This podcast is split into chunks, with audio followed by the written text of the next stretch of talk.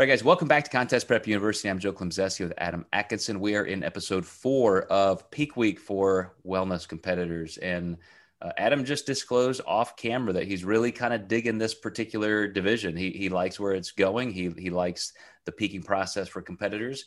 And, uh, you know, I, I kind of led you in this question in the last episode, but regarding if if there's something that you really see you have to peak people differently for, or is it still just completely dependent on every single client's position and need?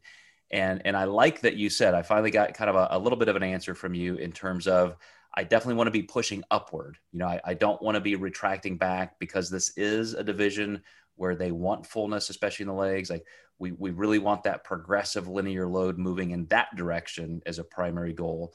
Um, but is there is there anything that you're specifically looking for? What are your trigger points? Let, let's say you've got somebody who's writing that line and you're getting to Tuesday, Wednesday. How do you know you're going to make that big move into fullness, or or how do you assess that? Yeah, so depending on the fullness that they're showing at night, you know, I can usually predict like how flat or how tight they're going to be in the morning. I may sacrifice, um, you know, Wednesday to be a bit lower. So then we can hopefully raise food Thursday, you know, into the show, which this is a Friday show scenario. So I'm kind of more specifically talking about uh, Sierra's Peak since uh, this is our first pro show of the year. Um, so yeah, we're going in with some good momentum. And then for Friday, essentially, um, she bloats very easily. Um, so the more meals we have, the less tight her midsection looks. But her glutes stay pretty full, luckily. Um, they don't really seem to get too flat. So we're watching food volume very heavily, and uh, we will really be managing water and sodium uh, very closely on show day to make sure that we're staying full, keeping water in the muscle tissue, um, keeping stress low, and uh, hopefully keeping those meals low so she can keep the size of her midsection down since she she does potentially bloat. So we're careful with uh, just how much volume we're putting in. You know, I'm not sure until the bikini division came about that that people really even understood or paid attention to things like fullness and flatness in the lower body. It, it, it, traditionally has been so easy to gauge it on the upper body, like, hey, do I feel full? You know, my my triceps, you know, tight and full of glycogen, like all that. And, but I I started seeing some trends when I was looking at at photos of clients, and you know, especially looking for some of those things that display good peaking.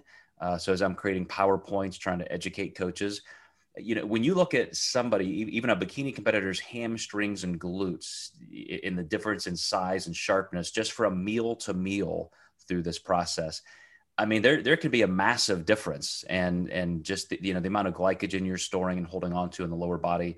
So when you're when you're getting toward that that ramping up at the end, I, I understand that's that's got to be there so that they're not too flat. But what about that client who is is working just to maintain that conditioning? Maybe they're a little bit on the endomorphic side, so they don't, don't have much margin to work with with with calories, and they spill over easily. Is it okay, in your opinion, to stay pretty linear and err on the side of tightness, and then make sure they get what they need to fill up through things like just extra sodium and, and water on contest day, or you know, what's your process to to note when somebody needs to be a little bit more conservative? Yeah. Um, I, I actually had some really good bikini competitors, about two of them that were very similar. They they were conditioned enough, but we had to try very hard to keep them there. Um, and and they were on the endomorphic side just a little bit. So I felt like activity was a really good go to, um, actually allowing them to saturate that muscle group with blood. So, for these girls specifically, the glutes. Um, I also found that it just relaxed them when they were standing backstage. I caught the idea that they were just nervous, they didn't know what to talk about so I was like, let's let's get you moving bands and doing stuff that you usually do. It kind of kept their mind off of everything, and both of them kept looking better as I was uh, moderately persistent about you know five to seven minutes of light activity. You know, working some bands, uh, getting your mind off things, and pumping some blood into the muscle.